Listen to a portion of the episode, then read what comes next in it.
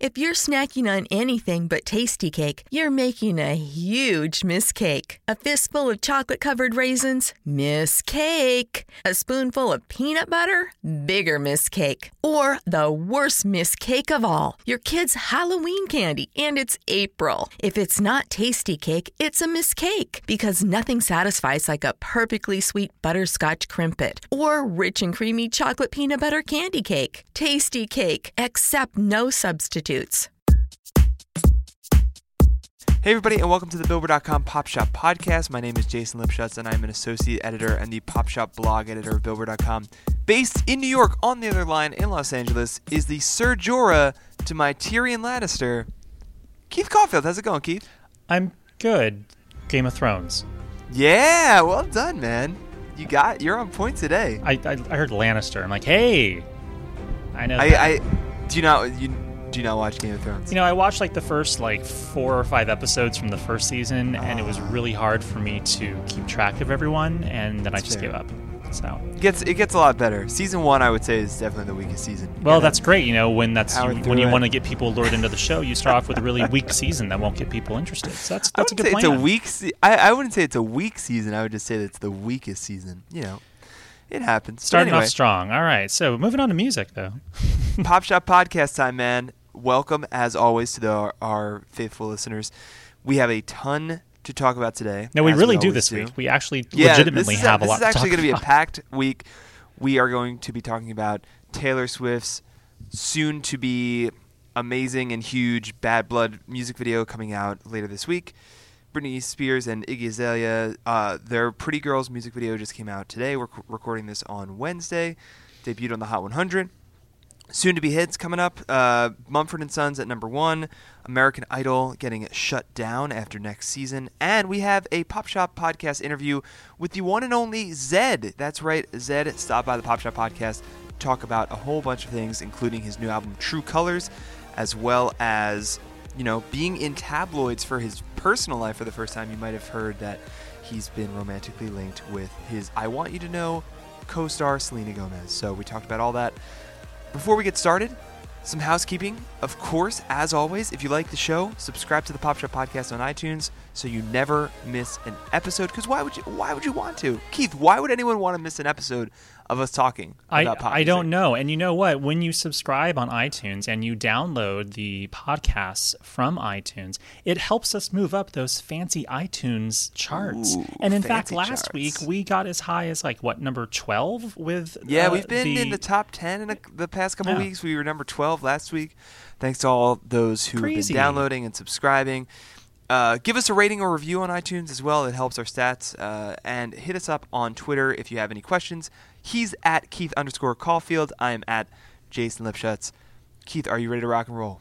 I am. I, I wish we both could have like shorter Twitter handles. Wouldn't that be just easier? I feel like our Twitter handles are pretty clean. At Jason Lipschutz, at Keith underscore Oh, Caulfield. oh no, they're fine. It's just that mine takes up so many characters. I just wish it could be like you know at Keith. It'd be so much easier. The dream lives on. Yeah, anyway. Well, Keith, of course, we have to start with the big event of this week. That is right, the Billboard Music Awards. We're, we're Billboard. We got to talk about the Billboard Music Awards. Now, before we start about uh, the uh, talking about the actual show, Keith and I will both be there at the Billboard Music Awards in Las Vegas on Sunday night, May 17th.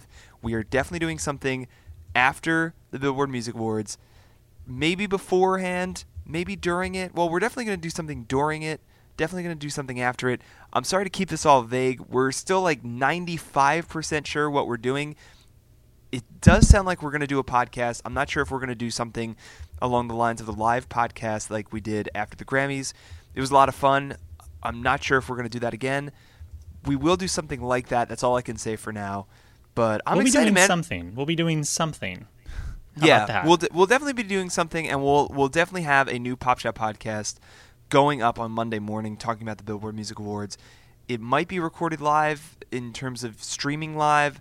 It might not be, but we might take some fan questions. We might be periscoping. It you never know, man. You, you never know. But you know what? I'm excited because I've never been to the Billboard Music Awards. I've been, you know, I, I've I've watched it from afar, longingly, as you've manned the red carpet, and now to take Now he's taken over. take- he's he's basically what's place- happening. He's gonna he's bumping me off the carpet. Is what's happening. This is how true. he slowly creeps in and takes over my gig. my I- gig, listen, my I never- gig. I, Gosh. I could never be the charts master, but I will. It's an honor to. I, I think we're both going to be on the red carpet. Yes. as we were for the Grammys, side by side. I'm because if Kanye. West walks up, that's all you, baby. and you know what? If um, if I don't know, I, I guess Britney would be all you, but I, I, I don't know. You never know. we can If- fight over about this? Taylor. Yeah, we could fight over Taylor. Though I have Uh, talked it- to her before, like a couple times now at the Billboard Awards and the AMAs. Yeah. And, Hey, and, and so have you. So, you know, she'll probably be like, Jason Keith, hi, because she totally I knows listen us. to the Pop Shop podcast all Oh the time. God, I love you guys. You're amazing. Pop Shop podcast. I subscribed on iTunes. Can you imagine? Can you imagine? She's like, oh my God, I love the podcast. She probably has. Keith, so ABC Sunday night, May 17th. It's it's going to be a blast. The performances, the presenters are, I think mostly all announced. There might be a couple more surprises. Yeah, I, th- I, th- I think, I think, I think all the well, I think they've all been announced. I, I feel like there still could be some that are coming though. You never know. I might know who, something. who are you most excited to see perform? Um, well, right now, I will rattle them off quickly.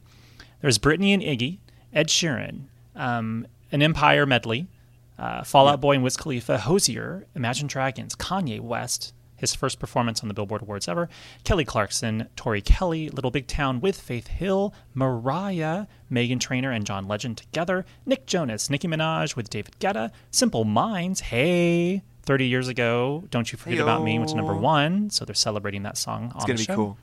Van Halen, and then another performance with Wiz Khalifa and Charlie Puth with Lindsey Stirling. I think I'm most looking forward to seeing mm, Britney Spears and Iggy Azalea. I, I could have called that one. I Yeah, well, it.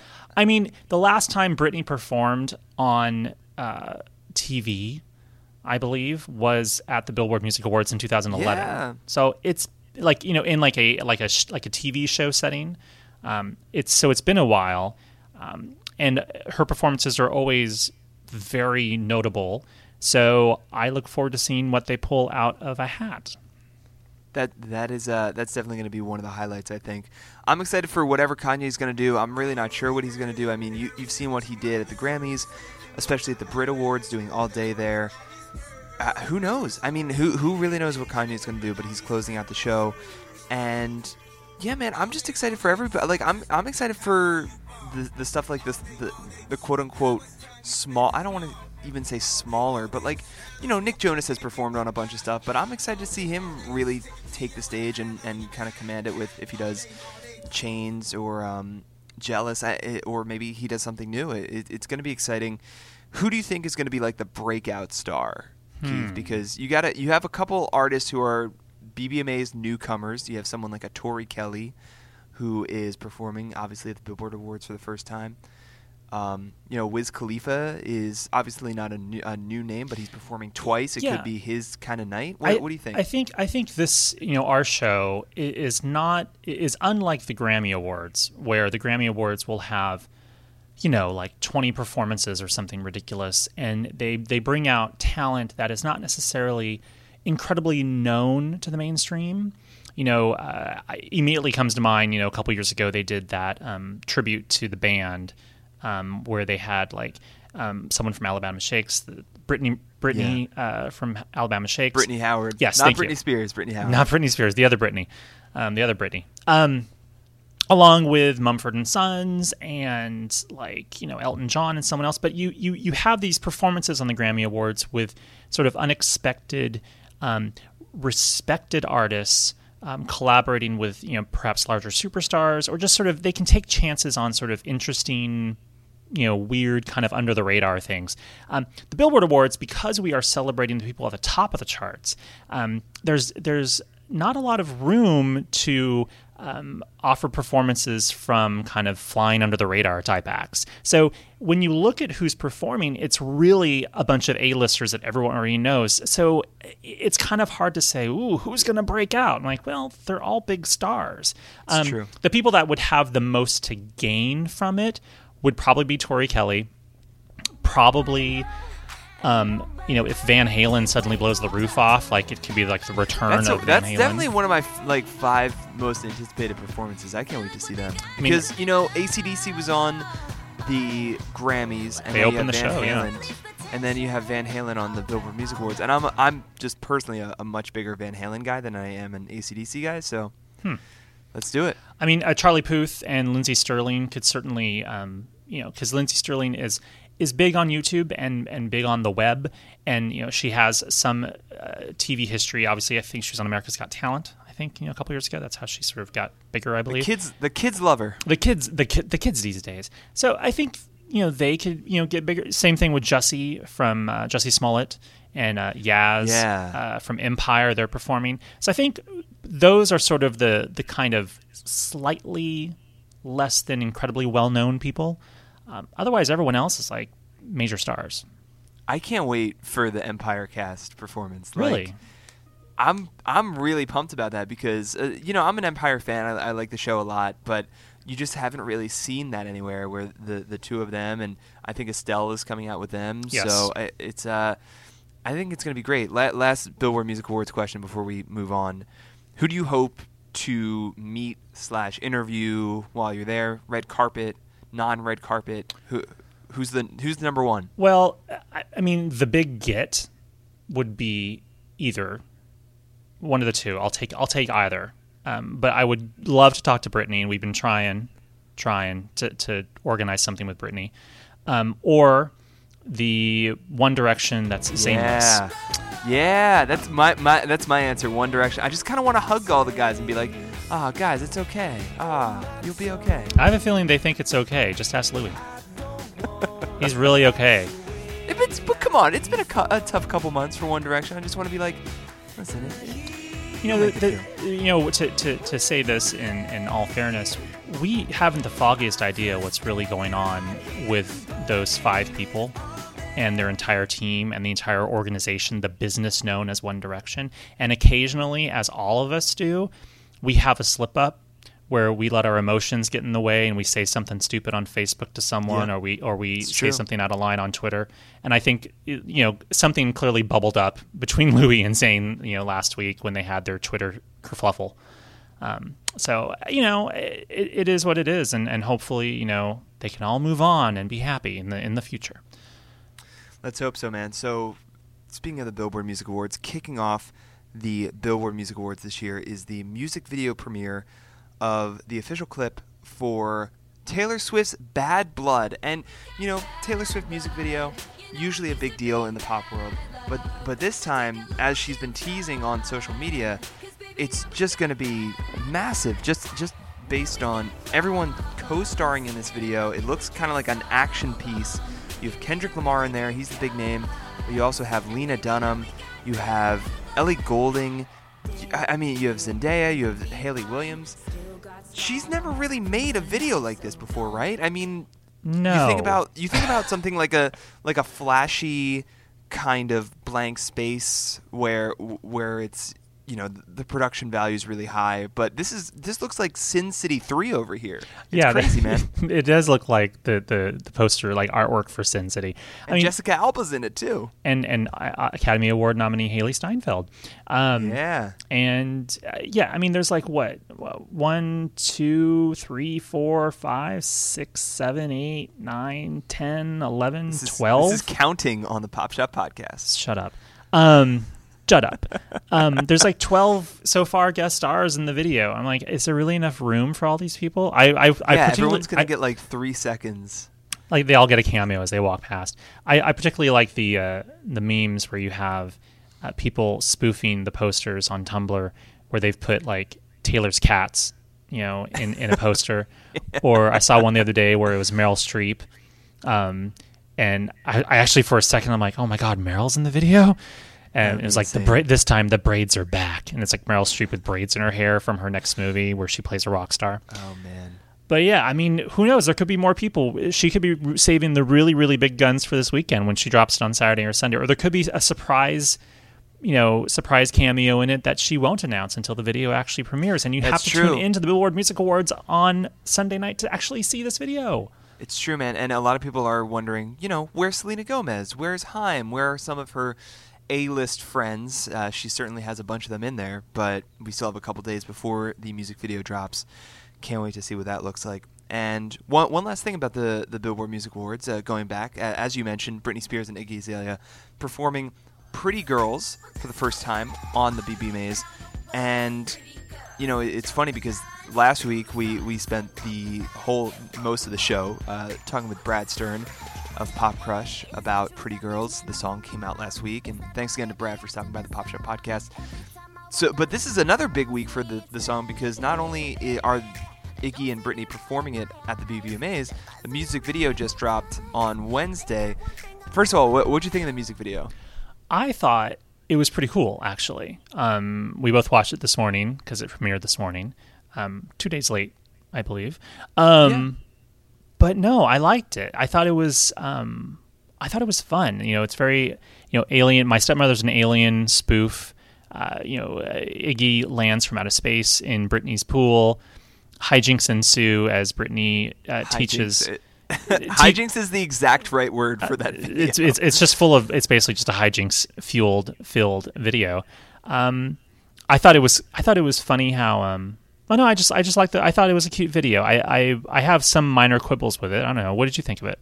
Yeah, I thought it was perfectly silly. That's that's how I put it. I, I think that it didn't really need that comedy bit in the middle where Iggy's on the phone doing her like Valley Girl thing, and uh, yeah, I think that lost a little bit of momentum. But well, you got to get the sponsor in there. Samsung clearly is is a Duh, uh, is a producer for the video, and so you have to have a moment where you ha- introduce yeah, a Samsung. It could, you know, it could have been a little bit more seamless, but it could have been. Yes, I think that this is exactly the kind of look that this song needed, and it'll be interesting to see how it resonates. I mean, Britney's dancing in the video. Iggy's doing her thing. They both have perms. It's it's a lot of fun. Uh, the Pretty Girls, we should mention, debuts on the Hot 100 this week at number 29. Keith, uh, how much of a bump, if any, do you think it'll see next week based on the music video release mm. and hmm. Billboard Awards performance? Well, I mean, you'll have the one two punch of the video and the Billboard Music Awards performance. That it, it could be big. It could be significant. I don't. I don't know. It's it's too early to tell. I mean, the sales um, will probably have a drop off, but then again, you don't know. I mean, we saw how the sales for the song eroded. You know, kind of swiftly um, after the first couple days last week. So perhaps the video will uh, trigger further interest in it, and then that will be continued through Sunday when they perform it on the show. Um, so I don't know. I I I don't know. That's my answer. I guess we'll see. I'm sticking to it. I guess I guess we'll see. So Keith, we should mention Wiz Khalifa, Charlie Puth, number one again on the Hot 100 with "See You Again." Not that much action in the top 10. No new top 10 arrivals. So let's go right to it, man. These are a couple songs that are not in the top 10, not even in the top 20, not even in the top 40, but they could be there soon enough, and that's why we call this segment "Soon to Be Hits." All right, man. We got two soon-to-be hits this week. I will take the first one. Okay. You will take the second one. All right. This is a, a, little change up from last week where you took the first one, I took the second one. That's what we're zany here at the Pop Shop Podcast. You never know what we're gonna do. Uh-huh. First soon to be hit this week is from OMI.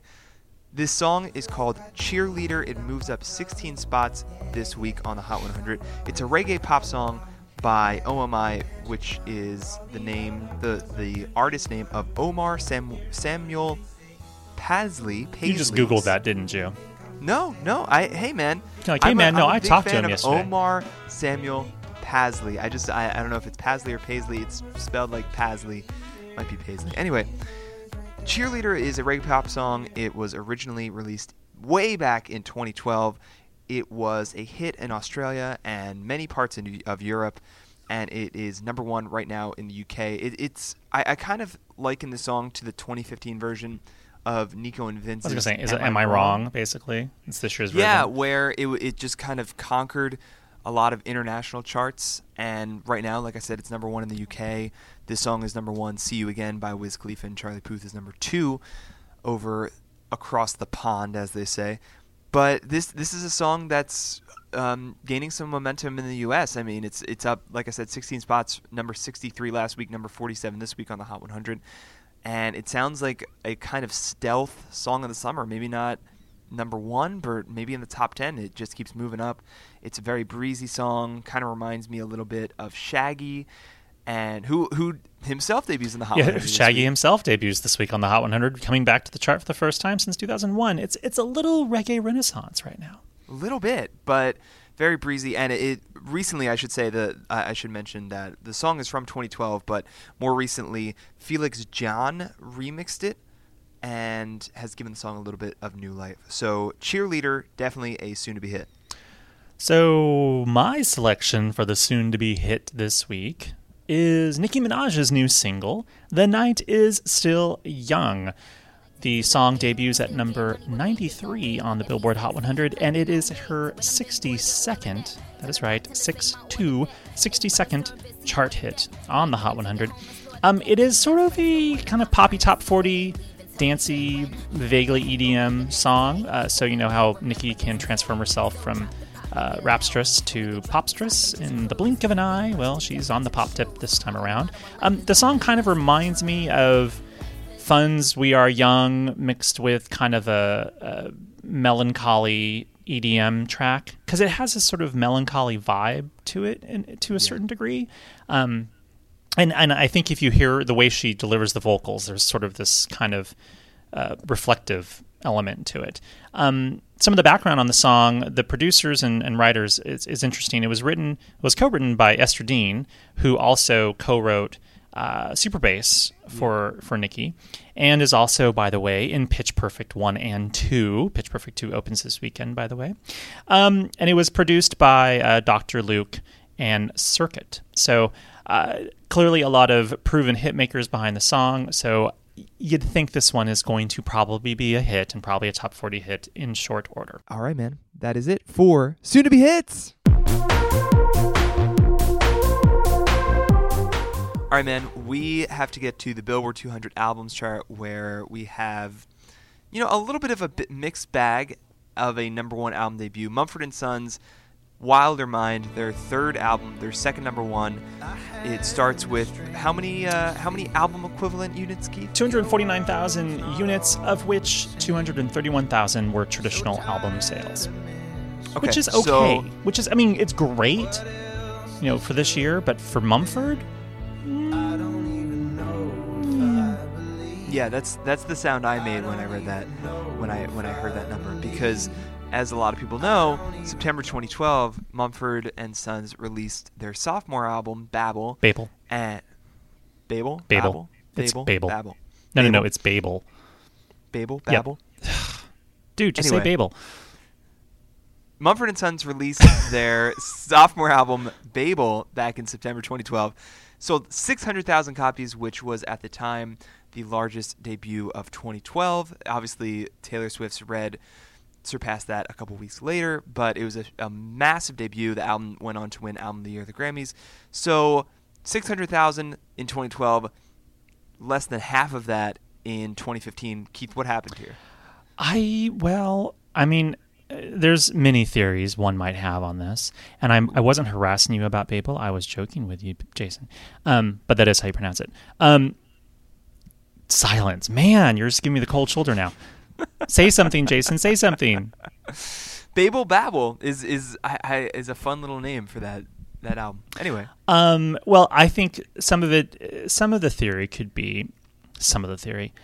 Their first album, Sigh No More, um, by the time Babel had come out, Sigh No More was a, a really, really big album. It had sold two and a half million copies, I think, by that point.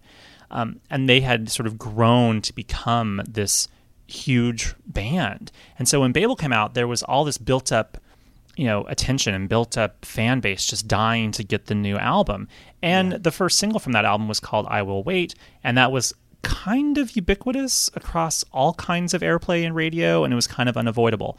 So then when babel comes out it has a good run wins album of the year. It's kind of like this sort of coronation for them you know uh, after after the success of Sigh No More and then Babel and then you know they they win the the Grammy for album of the year.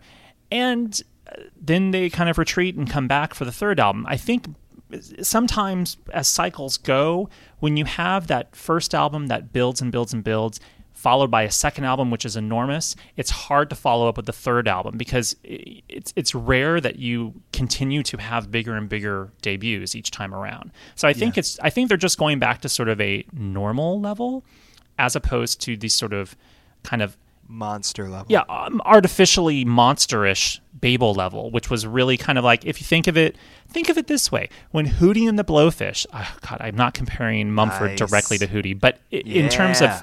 In terms of sales, this makes sense. Hootie and the Blowfish's first album had a really long, um, you know, sales period where for like you know a couple years it was just you know going great guns and churning out the hits, and and then the next album um, came out, the name of which I forgot, uh, whatever the Hootie's second album was. It had a huge first week. Um, then they couldn't really replicate that with the third and fourth albums because, well, all the people that you got to buy the first album turned up in the first week for the second album, and then you couldn't really sustain that going forward. Same thing happened with Alanis Morissette with Jagged Little Pill, and then followed by Supposed Forward Infatuation Junkie, which debuted at yeah. number one, had a big first week, but she couldn't really sustain that going forward. And I think Did you know that? Did you know the name of that album off the top of your head? Supposed Former Infatuation Junkie? I give you credit. Yes, I because I, did. always, I always kind of mix up those four words. I'm like, infatuation junkie former. Well, I always remember that supposed was the first word. Yeah. Now, after that, I could have gotten it, it could be screwed up. So if I got it wrong, I apologize. Um, but I, but I think I think this is kind of you have to think of it in this way, where um, you know it's not a bad thing. So you have to really kind of put it in perspective. Um, Yeah. Mumford and Sons is still a big band. Don't. I, I have in my note. I have in my notes uh, that it's it's almost it reminds me a little bit of the Art Pop debut when Lady Gaga came out with Art Pop Yeah. in November 2013. Well, and everyone that's even more was- twisted because Born This Way had the 99 cent thing that inf- really Well, inflated too. its sales figure too. But even but even so, even even removing that, I mean, Born This Way came off of a ton of huge singles from the Fame and the Fame Monster, and it was it's kind of the culmination of that, and had this one million uh, sales week in 2011, and then Art Pop comes out, sells I think around 270,000 copies in November 2013, and that's still a really big number, but and but it just it was it had to be a little bit of a letdown from that fever pitch of where she was at in 2011. Meanwhile, every one of Taylor Swift's albums just sells more and more each time it comes out. yeah, she she's Yeah. the anomaly exactly. She's she is the weird sort of anomaly in this entire music industry. Is Taylor yeah, Swift? and, and the and the thing and the last thing I want to say about Mumford before we move on is that you know they they made a big departure with this album by kind of plugging in quote unquote. yeah, it's not the- folk. It's not on our folk albums chart, which is where their last two albums were at. We don't consider them a folk act anymore necessarily.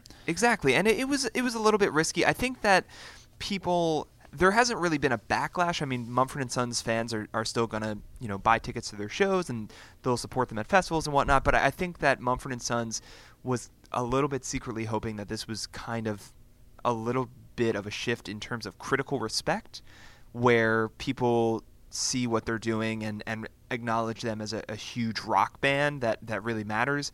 I feel like you know, Wilder Mind. I, I, I like the album. I don't think that it's like a game changer that they wanted it to be. So I think maybe that's part of the letdown a little bit. that Were, they, were they, hoping this would be their like Achtung Baby sort of thing? Yeah, I think so. I think they, they wanted to posit this album as, hey, this is a major change for us. We're capital A artists, and this is what we're doing now. We're really changing our sound, but committing to our art. And people, you know, it the the response has been good, but not great, I guess. And I, I think that, you know, if you look at just the singles, Believe hasn't done as well as I Will Wait. And uh, even though Believe kind of sounds like in that Coldplay arena rock vibe, so I don't know. I, I think that y- you know it's it's hard because this is the third biggest album debut. We're we're saying all of these things. It's the third biggest album debut of the year, and it's a huge debut. But you know it's it's obviously a letdown from the 2012 sophomore album. Yeah. Yeah. Anyway, Keith, before we get to Zedd, uh, a couple quick thoughts on American Idol. Earlier this week, it was announced that season 15 of American Idol, which will end in May 2016, will be its last on Fox. All of the judges are coming back Jennifer Lopez, Harry Connick Jr., and Keith Urban. But American Idol will end its decade and a half run.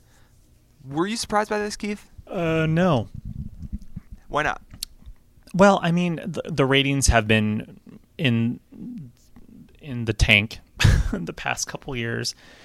They haven't actually turned out uh, or produced any sort of significant star uh, for since I would I would I would I would contend probably Philip Phillips. Yeah. Um, you know, which was like what four years ago, maybe. Um, I mean, That was three years it's ago. three years ago. Yeah. Um, so the last two seasons have been, um, and you know, Philip Phillips did okay with his first album, but then hasn't really been able to do anything after that. Scotty McCreery before that had sort of one big album. Um, Yeah. You know, they're really far away from the era of J-Hud and Carrie Underwood and um, Kelly Clarkson. You know, the first season, f- you know, 15, 14 years ago. Um, Yeah. So none of this is surprising, and if they go out um, with a bang, then it could be great. I unfortunately personally have not actually watched American Idol in an incredibly long time. I spend a lot of time, as the rest of America does, watching YouTube for music. Um, so I mean, and I mean that in sort of like a snippy way, but I mean, really, that's what's happened. Like in Yeah. like 14 years ago, we were not discovering new artists and new talent and new songs from YouTube we were discovering them from oh american idol. How fun. It's a game show crossed with music discovery. Well most people discover music through social networks and facebook and youtube and other sources now and not necessarily through television shows anymore. And that's why x factor and the voice and american idol have all had trouble for the most part, producing actual stars. I know Fifth Harmony is having a moment right now, and they were on the X Factor, but no one from The Voice has really had any success, truly, like in terms of the Carrie Underwood type success. So I think it's probably time, and if they do it right, it could go out on a really positive note with a big bang. Yeah, it's it's funny because you kind of answered my my next question for me, which was no, no, it's okay. I was going to ask you if you think like a, rea- a reality TV competition can produce even like actually produce any stars in 2015 and beyond because like you said it's just not only has it not happened for a couple years and not just on idol but like you said the voice x factor but I mean, like you said, people are are like in terms of like an A and R process. People are looking at YouTube. They're looking at Vine more they are than they are at something like American Idol. Look I at, mean, look at look at all the, the the people that have been sort of signed from Vine and YouTube in the past couple of years that have you know, or you know, even like just a small amount of success. People like Cameron Dallas or Jack and Jack, or you know, all the sort of uh, dance R and B hip hop hits lately. You know, that have broke through like Nasty Freestyle. I mean, eh, those people would have had to go on American Idol 15 years ago to make something happen, and they don't need to. They just have their own YouTube channel and go viral. So I kind of wonder if you're auditioning for American Idol for next season, what do you hope to get from it? Like if you are going to go to one of those call, like those big auditions in a big city and you hope to get on the show, what are you hoping to get from this show? Yeah. Because you've seen in the past couple of years that no one's become a star from it. So what do you actually want from this show? That's a question. I yeah, have. I mean that's the thing is I, I hope I, I feel like you just hope that you get your name out there. People know like I, I feel like the casual music listener doesn't know who Caleb Johnson is, and he won American Idol last year. But like, you know, enough music fans might know that name and know, yeah. no music American fans know that name. People that watch television shows and people that watch American Idol know that name. That's And always been that's always music been the, bloggers. that's been well that's been the disconnect with American Idol and all these reality shows is that these shows exist for television entertainment purposes. Um, they they were it was always difficult to transition any of their TV stars into actual music stars. Yeah. Um, and and they've been trying to do better at that in the past five or six years. But you know, I saw some of the uh, performance finale, the two part finale of Idol this week. I saw a little bit of it in the office uh, yesterday. Both those guys are just, I mean, perfectly great singers. You know, perfectly nice Yeah. singers. But in the little bit that I saw, they did not have the so called X factor. Like I wasn't like wowed. Like I wasn't having like an Adam Lambert or Kelly moment with them. I was just like, wow, mm, they're okay, I guess, maybe. And that and that's sort of the thing. If if the right talent sort of stumbled into the American Idol path and which is completely undeniable, then maybe things are a little bit differently, but or a little bit different. But that just hasn't happened since I would contend Adam Lambert. I mean, I know Scotty McCreery has his country base. Philip Phillips really kind of had one and a half hit songs. Yep. but yeah, it just it hasn't happened, and that's not not to take away from you know Caleb Johnson, Candice Glover, who won two years ago, whoever wins this season, and whoever wins next season. It's just the culture has shifted to a point where people don't really, you know, make assume that whoever wins American Idol is is going to be a star. Yeah. and that's and that's the problem, and I think that's why it, it has to end. But you know, 15. Hey man, 15 years. Like people are like, ah, American Idol being put out of its misery, and, and you know, it, it has gone down the last five six years, but 15 years, like that's that's an incredible run. So there you go. There you go. Keith, we got to get to Zedd. He stopped by the Pop Shop podcast earlier this week to tape a segment talking about, again, like I said, his new album True Colors, which is out next week. He also talked about I Want You to Know, his top 20 hit with Selena Gomez. Ooh la la. Ooh La La. Um, and, you know, I, I asked about Selena. just just the fact that no i you know it, it's funny because I, I wanted to be respectful he he didn't want to talk about that stuff which I, I totally understand but i wanted to ask how you know he's been in us weekly a lot i want to know how that's affected his life we also talked about the collaborations on this album as well as playing arenas which he will be doing later this week th- that later this year excuse me here's zedd on the pop shop podcast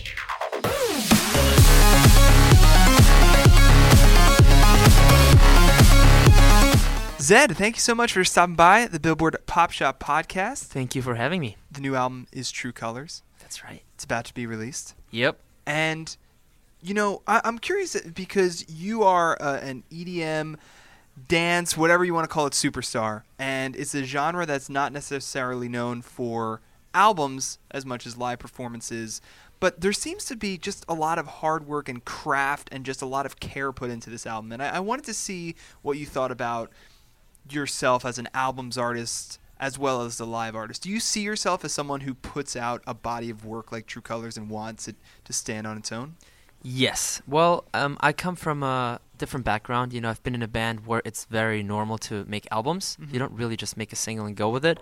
And when I, you know, came into this electronic dance music world, I was really confused by why people don't make more than, you know, a song or maybe two. Yeah. Because I felt like that's definitely not enough time to really express your feelings. So I started working on an album, and that seemed to be kind of weird for people at some Yeah. point because there was like a handful of electronic albums at that point that were, you know, seriously crafted as a body of work and not as a compilation. Um, and I realized by making clarity that there's so much I can express, and there's a lot of people I can reach that probably would not have given me the chance if I just released one song. Yeah. And I took the chance to make True Colors the album to show people that you can like this music even if you're not a dance music fan. And I, you know, worked with a with a rapper that I, which I've never done before. I worked with um, a rock band, which you know I, I've worked with Hayley, but not necessarily Yeah, the band um, the band. And um, I think I'm trying to show that this music is not just this EDM genre, but this is just music. You know, M. Yeah. My, my genre is You're an M, superstar. I like it. No, it's true. I, I mean, it's funny because uh, speaking of the collaborations, I'm sure you guys get so many calls. It's like, hey, you know, Zedd, can we get him on this track? Can he produce this track? Can we get him featured? How difficult is it to kind of parse through that and say, okay, this makes sense for this artist. This is who I want to work with. It is difficult. I mean, it, it got more and more difficult with um, you know dance music growing and people realizing that um, you know maybe there's more to a song than just the vocal because it felt like that's what people thought before. It's like the vocal is 90% of the song. There's a little bit of a beat behind it, and suddenly they realize that that beat is actually pretty important, and the music that's being written behind it. Um, what really is nice for me to see is that a lot of people have hit me up to produce their records that aren't just dance music. You know, everything from pop artists to to rappers Mhm. to you know a country band. It's not just EDM, and that's really nice for me to see because, like I said, I really like to see myself as a musician, Uh, and mostly produce electronic music. But if you look at the song True Colors, it's mostly acoustic. It has a tom, and it has you know a piano and a guitar, but barely anything electronic at all. It has church bells. I don't know what, what that is. I want you to know that it's our time. You and me bleed the same light. I Very cool, man. I mean, the fir- the first single, obviously, a lot of people are still talking about. I want you to know with Yeah. Selena. Why why was she the right voice for that song? Well, I met her a couple days before we did the song, Yeah. and um, the song wasn't finished when we recorded it. So I was like, you know, maybe there's some couple songs we can work on together. I want you to know was the first one. We've recorded a couple more songs that we haven't finished yet, and um, I loved the voice. I thought it had a really great energy. So um, you know, I told Ryan Tedder, who I've wrote the song with, Yeah. he loved the voice. So to me, I didn't really heard anything else. I didn't want to hear anything else on it. So I decided this should be my first single. But there have been songs on the album where I had a voice that I liked, but I felt like there might be something that would fit better. And I recorded a second, and a third, and a fourth, and a fifth artist Yeah. uh, to realize that the first one was the best. but um, yeah, when I'm sure that the vocal fits and s- you know it sounds perfect, I'm not necessarily going to go for another one. But sometimes you feel like you could have something different that would fit better. Yeah. But I mean, obviously, it, it worked out. It worked out. Top yeah. 20 hit. All right. You know, from just from a, I'm curious, just from a professional standpoint, because you're, you're gearing up for this album, this tour, Mm-hmm. and yet your name is in, you know, tabloids and stuff like that for the first time. What What is that experience like for you? Like just seeing that kind of association during an album cycle? I mean, I really didn't like it. I'll be honest with you because um, I don't think I've ever been in the press in my life for anything but my music, and I've Yeah. appreciated that a lot. And I've never had any, you know, scandals or I've never done anything bad. Um, and everyone only talked about my music, and I liked that. That's how I wanted to be. And then out of nowhere, suddenly people started talking about things that had nothing to do with my music. I was like, wait, we got a song. Why don't you talk about that song? It took me a really long time to do this. Yeah. Um, so at that point, I made the decision to just never talk about anything but the music Yeah. um, in the public because I don't ever want to be the artist that's known for something but the music. Yeah.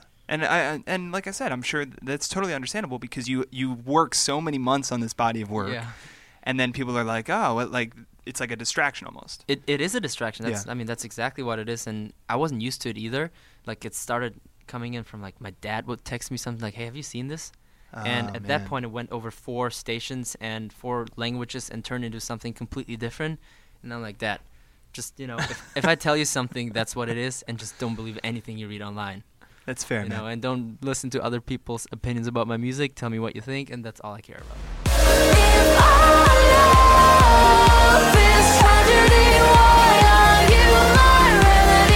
You're playing Madison Square Garden. We're in New York taping this, and it just it's it's. I'm curious because there have been a lot of dance acts playing MSG, playing more arenas. Like, do you feel like competitive with with other dance acts like or I, i'm sure you're friends with a lot of these guys but it, but is it like do you ever like is there ever like that twinge of like oh they're playing msg i gotta play msg is there any is there ever anything like that No, actually I thought it was really inspiring to see other people play MSG. Out, by other people, I mean other people from my genre, because Yeah. to me that was something that was kind of far away, something you think you can't reach, and then you think you see someone else play it, and you see people go. It's like, well, maybe I could do this too. Um, Madison Square Garden is, I think, something in every artist's dreams. yeah You want to do it one day. Um, I didn't necessarily think I was at that stage already, and it's it's amazing to see that you know within a few years after being in a band for almost a, you know a decade that you suddenly can play MSG by yourself. Yeah. Um, so that's absolutely incredible feeling. But in terms of com- com- competition, I think that dance music is the one genre that supports everybody in the genre way more than any other genre I could imagine because we're based on support. When I play a DJ set, I will play 50% of my music, but 50% of other dudes that I really love and you know appreciate. And every time I play their song, they sell a couple units of that song, and we remix each other and we go on tour with each other. When I'm in the city, if someone's playing here tonight, I'll probably show up and support that artist. So I think there's very very little competition compared to any other genre in the entire world. I would think. Who is an EDM act or a, a DJ or a producer that we need to know about that you might we might not necessarily know about? Uh, well, an, a producer that's incredibly talented is Kevin Drew. Um, I've worked with him a bunch. He's a really good friend of mine. Whenever I'm stuck with a song, he will be the first person I will go to. It's like, dude, listen to the song. What direction do you hear the song from? Do you have any idea where I have to go? Um, he's extremely talented. He's also a great singer, what a lot of people don't know. Mm. Um, he is super talented. I would have said DJ Snake just a little while ago, but now I think He's got- everybody yeah, knows DJ Snake. um, there's a lot of really talented artists out there. Man, it's so crazy with that DJ Snake and Aluna George song because you know you like it is like it, it's in the top 40 of the Hot 100 now, but the song's been out like over I three know. years. I think it's great. I mean, It's crazy. Uh, I remember with Empire of the Sun, uh, at least in Germany, I don't know if the same story happened here, but they released their album, they released their single, people liked it, and then like a year and a half Walking later, it came. It, it was on a commercial, and then the whole thing, you know, once more, and now everybody liked it. Um, I think it's great. The song deserves to have a long life and a second chance, and I'm glad for him that that happened. I want you to know that I'm all yours. You and me run the same course. So, like I said, True Colors, the new album from Zedd, comes out next week. Check that out, and he will be on tour all year long. He he's a great. Have you ever seen Zedd? I know you're not like a big EDM guy. No, I have not seen Zedd. you seem like so you're just like of course I haven't seen Zedd. He's actually he's actually like one of my favorite EDM performers. Him and him and Skrillex are are they just really put on a good show. I've seen a lot of them at this point and they might be my two favorite. Have I So, been pronouncing Skrillex's name wrong? Is it Skrillex or Skrillax? I think it's just Skrillex. Skrillex. There's Skrillex. A, there's a eh in Babel? Skrillex. Babel? It's not Skrillex.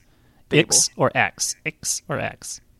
Babel. It's Babel. Keith- They pronounced it Babel. It's time, man, for your charts out of the week. Hey, so have I got a chart stat for you, Jason? All right.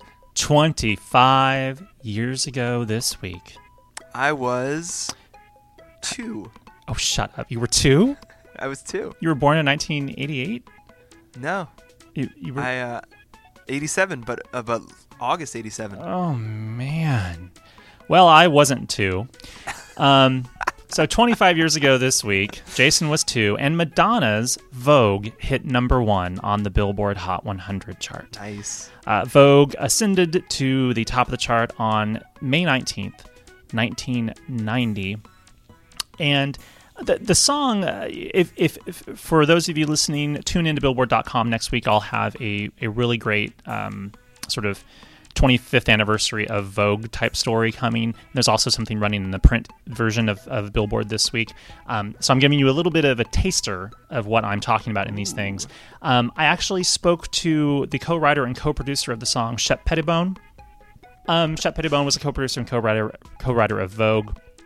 Um, he had an amazing story of how basically he had remixed so much Madonna stuff and had become like a sort of the king remixer um, at that point in time. Like he'd remixed, you know, Pet Shop Boys and Janet Jackson and and Madonna and and kind of was Madonna's go-to remixer at the time. Warner Brothers offered him the opportunity to collaborate with Madonna um, and basically called him up and said, "Hey, can you can you give us some music? Can you give Madonna some music? We're, we're working on a B side." And basically, Vogue was intended to be the B side of Madonna's "Keep It Together," which was the fifth and final single from the Like a Prayer album. Well, they said, "Here, we have five thousand dollars. Can you do something?" Basically, Vogue was made for five thousand dollars. He made some music, gave it to Madonna. Madonna was like, "I love this. I'm gonna do this." She flew to New York. They did it in like I think a day or two, maybe tops. Um, and then boom, the rest is history. Warner Brothers heard the song and they're like, "Okay, this is not going to be a B side. this is going to be a single, and this is going to be huge." And boom, it was number one. And so tune in to billboard.com next week for my fun q&a with shep pettibone and uh, there you go 25 years ago this week madonna hit number one with vogue love not not only a chart stat, but a, a chart plug. I like that. Tune in next week to billboard.com. it's a combo platter um, It's and it's delicious. Keith, thank you for your chart stat of the week. All right, man, that's going to do it for us at the Pop Shop Podcast. But as I said at the top of the show, check iTunes and Billboard.com on Monday morning, May 18th. You will most likely see something on there from the Pop Shop Podcast.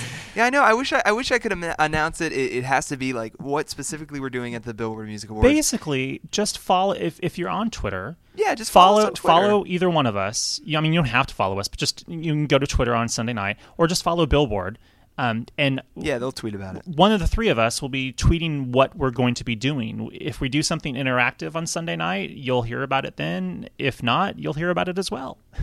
basically basically we want to make it as interactive as possible, which is what we were figuring out because the the Grammys post show was so much fun for us because we got to take a lot of fan questions and a lot of fan reactions. So we're trying to we're trying to get those T's crossed and those I's dotted, and hopefully we will soon enough. Thanks again to Zedd for stopping by the Pop Shop Podcast. Keith, do you have any parting words? Um, you've just got to let your body move to the music, Jason. Uh, let's go out on Vogue, I guess, man. Thanks for listening and take care.